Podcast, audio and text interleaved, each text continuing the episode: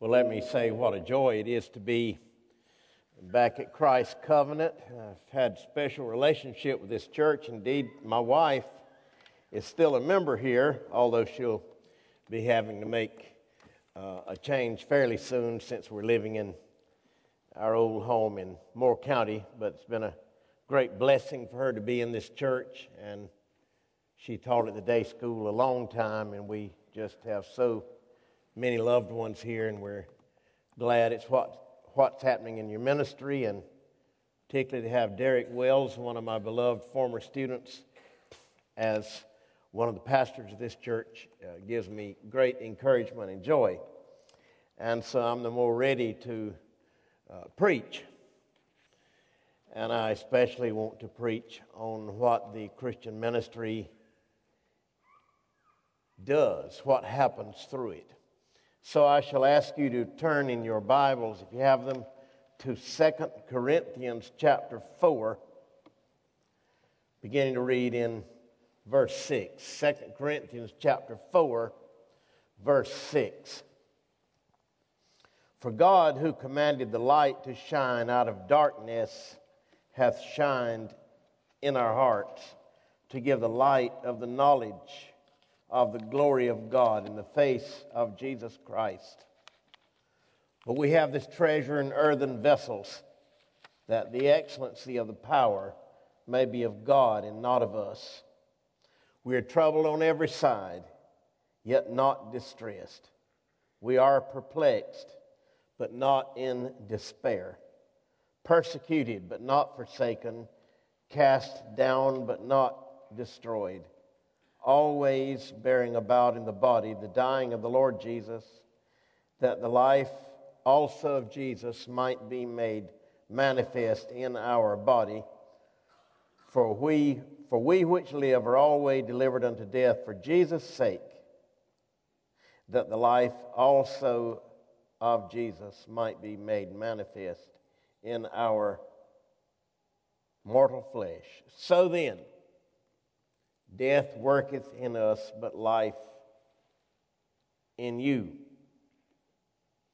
And so, this uh, amazing passage is something we can see with our eyes, it's sort of a concrete image. A clay jar, there's light in it, the jar is broken, the light shines out. And I believe that the great Puritan commentator Matthew Henry has the best idea on the background of 2 Corinthians 4 on the Christian ministry the jar, the brokenness, and the light shining out. So, if you want to turn in your Bibles, you don't have to. Judges chapter 7.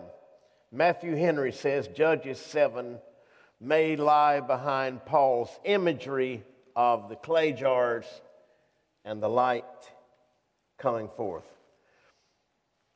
Judges chapter 7. I mean, I should read from 13 to 21. I'm go- not going to do that for sake of time, but just look in uh, verse 20. The, the Lord told Gideon to get the numbers down. There were too many. God wouldn't get the glory.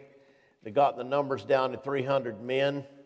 And there were thousands of enemy, thousands of Midianites in this valley, well armed.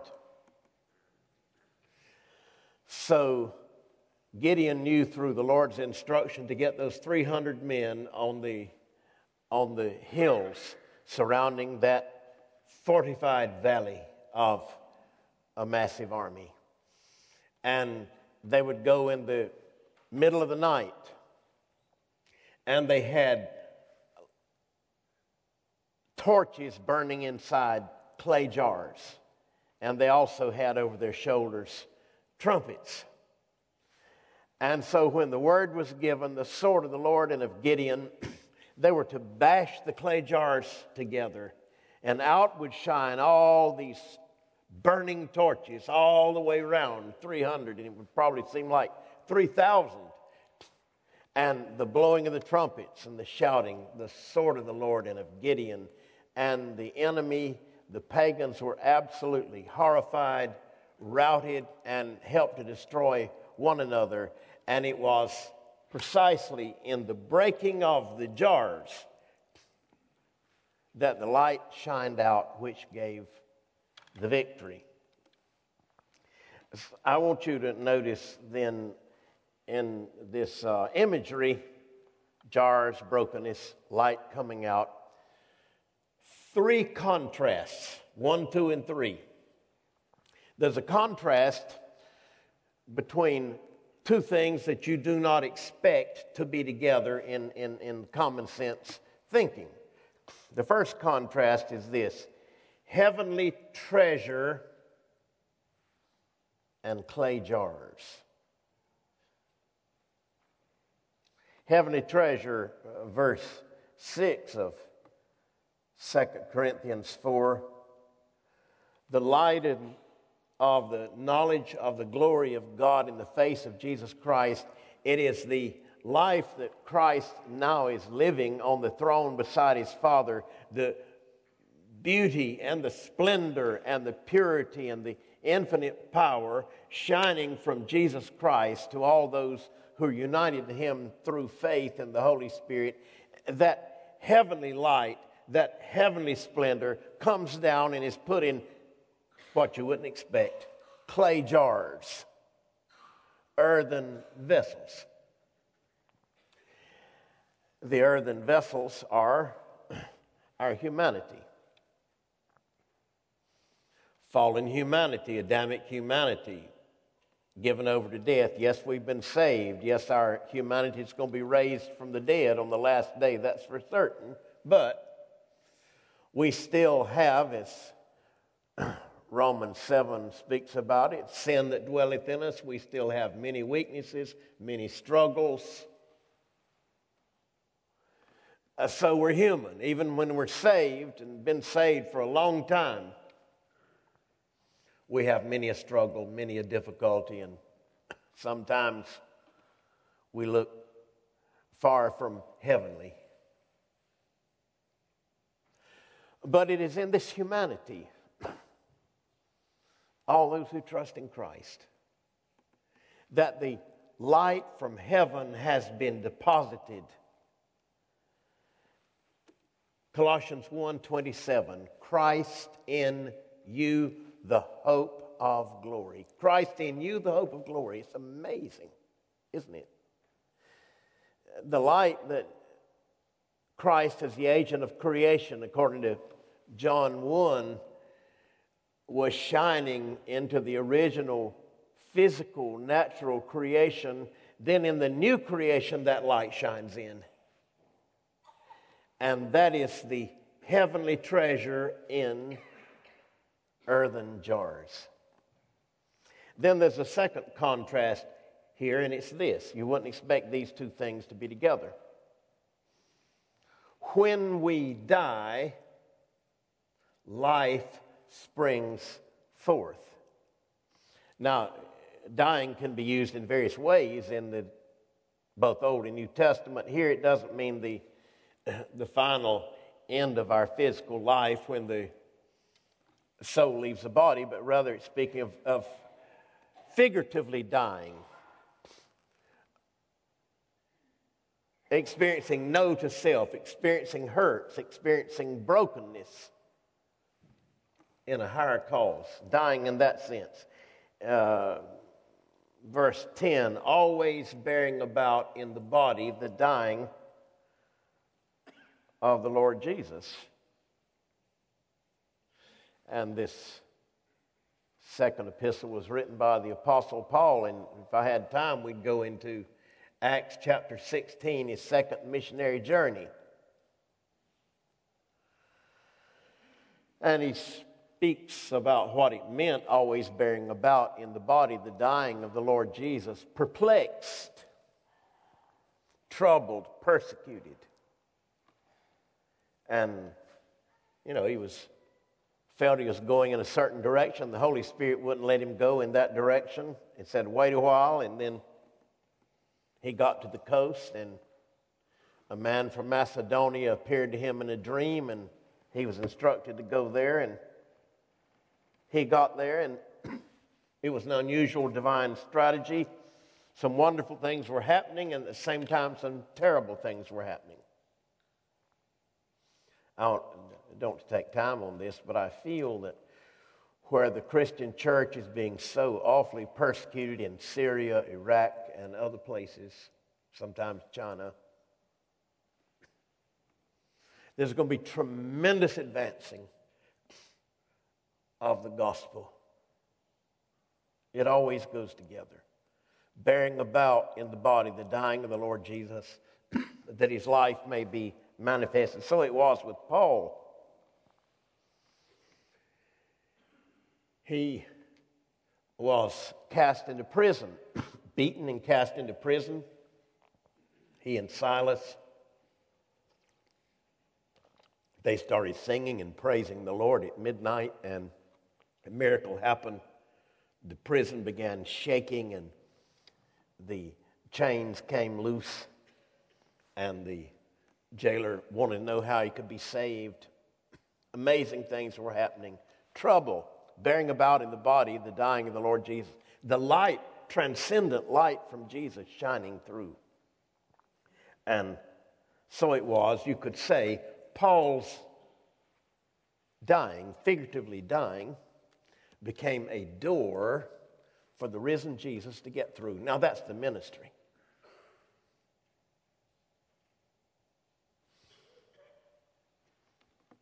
When there's dying, negative to self when called for, life springs forth. The life of the risen Lord Jesus Christ.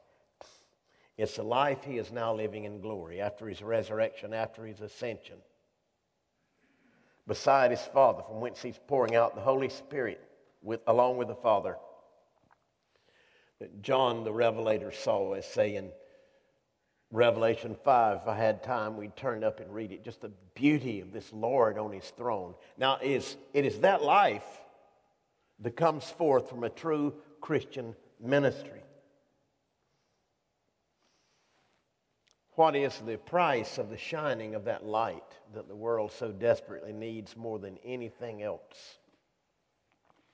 It is the breaking of the jar.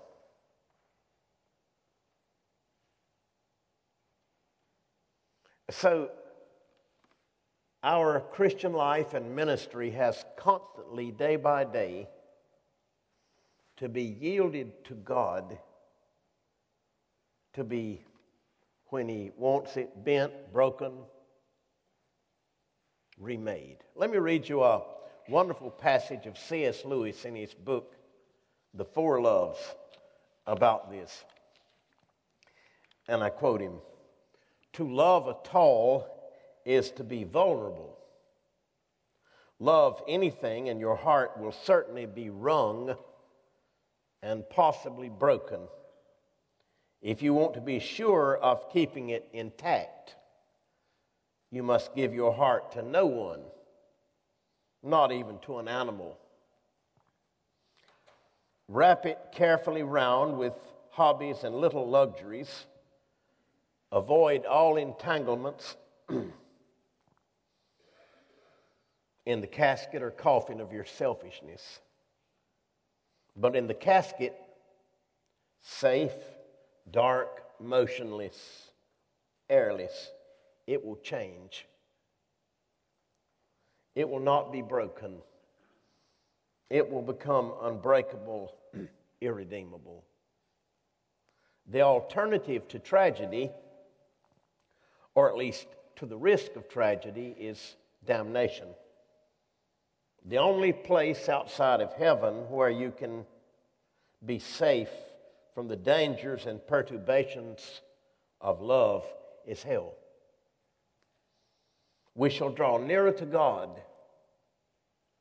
not by trying to avoid the sufferings inherent in all loves, but by accepting them offering them back to Him, throwing away all defensive armor.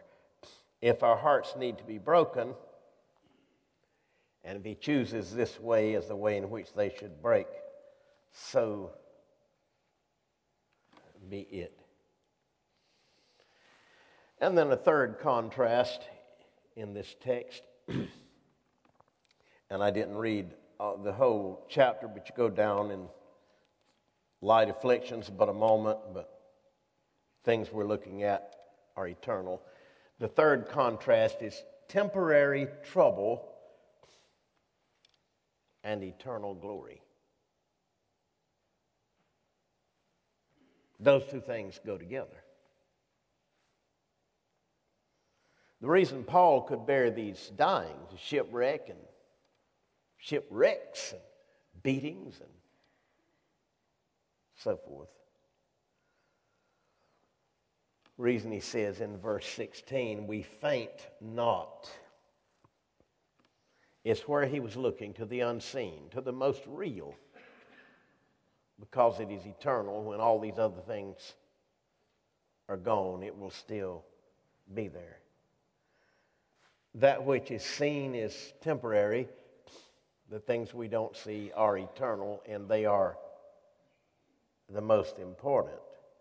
Temporary trouble, eternal glory is a wonderful scene near the end of the life of the Scottish reformer John Knox.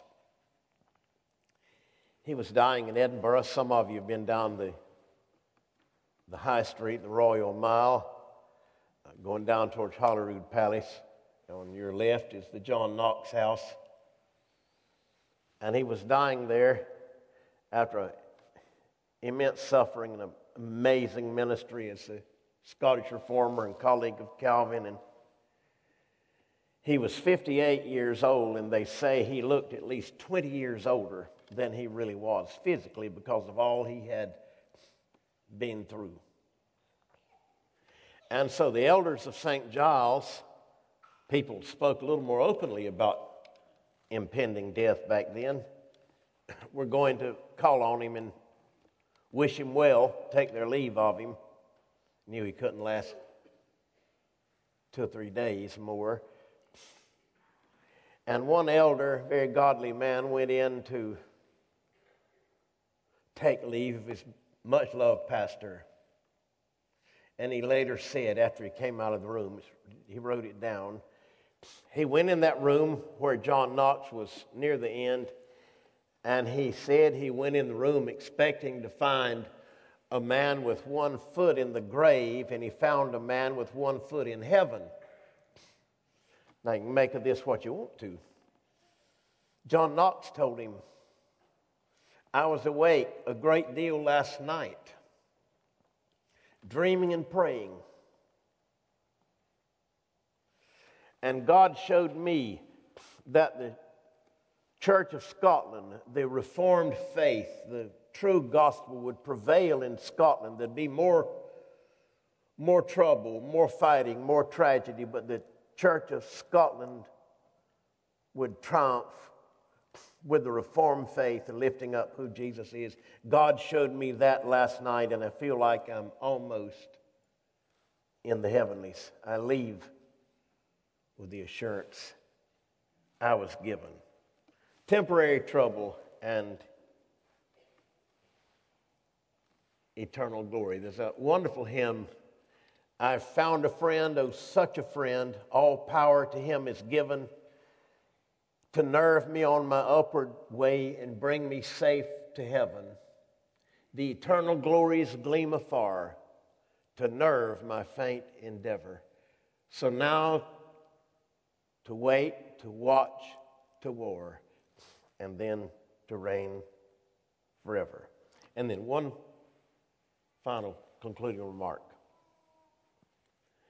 The context in which I'm speaking about the brokenness of the clay jars, which means at times our humanity has to be yielded up and we have to get outside our comfort zone and be broken in different ways. Now, I want to say that's not primarily negative. That is not the, the, the Christian life, the ministerial life is not primarily a sad or a lugubrious, a negative atmosphere. It's the opposite. I think about Derek getting installed tonight. Is this year marks the 50th year since I was ordained and installed. Uh, it was, I was young then, not now. I can say how much of my life has been tinged just with an atmosphere of, of joy.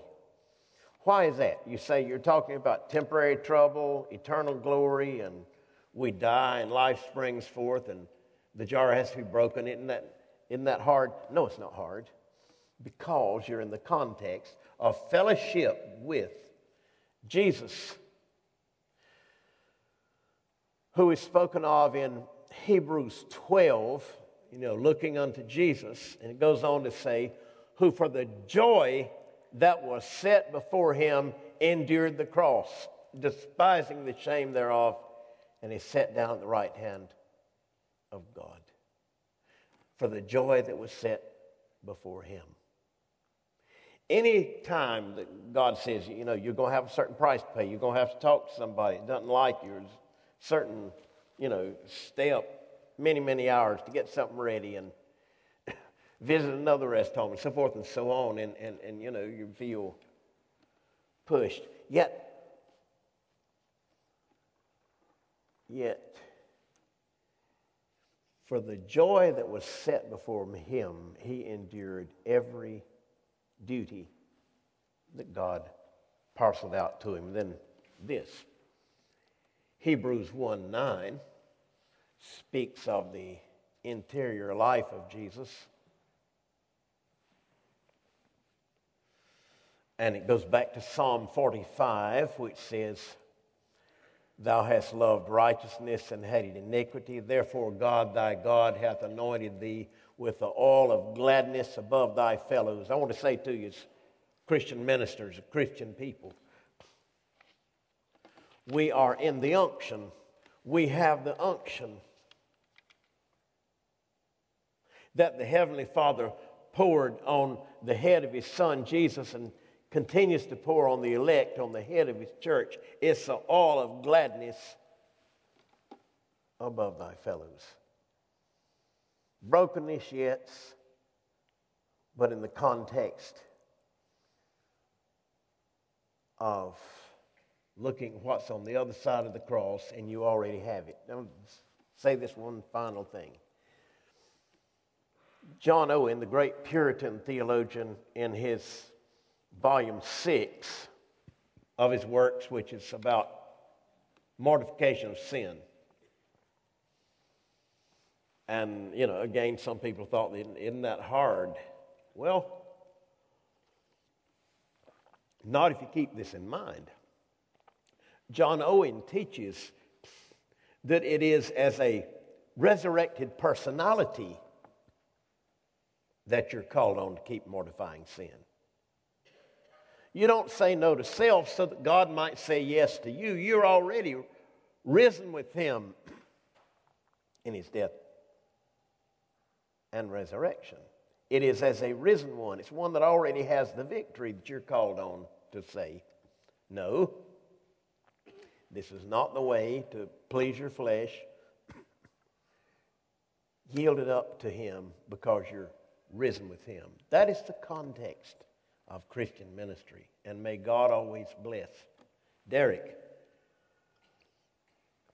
and all the ministers of this church and this presbytery all the Christian people and myself included. Let's pray. Lord God, may we have a fresh unction of the oil of joy that comes from the beautiful repositories of heaven so that many may see the light of Christ breaking forth. Amen.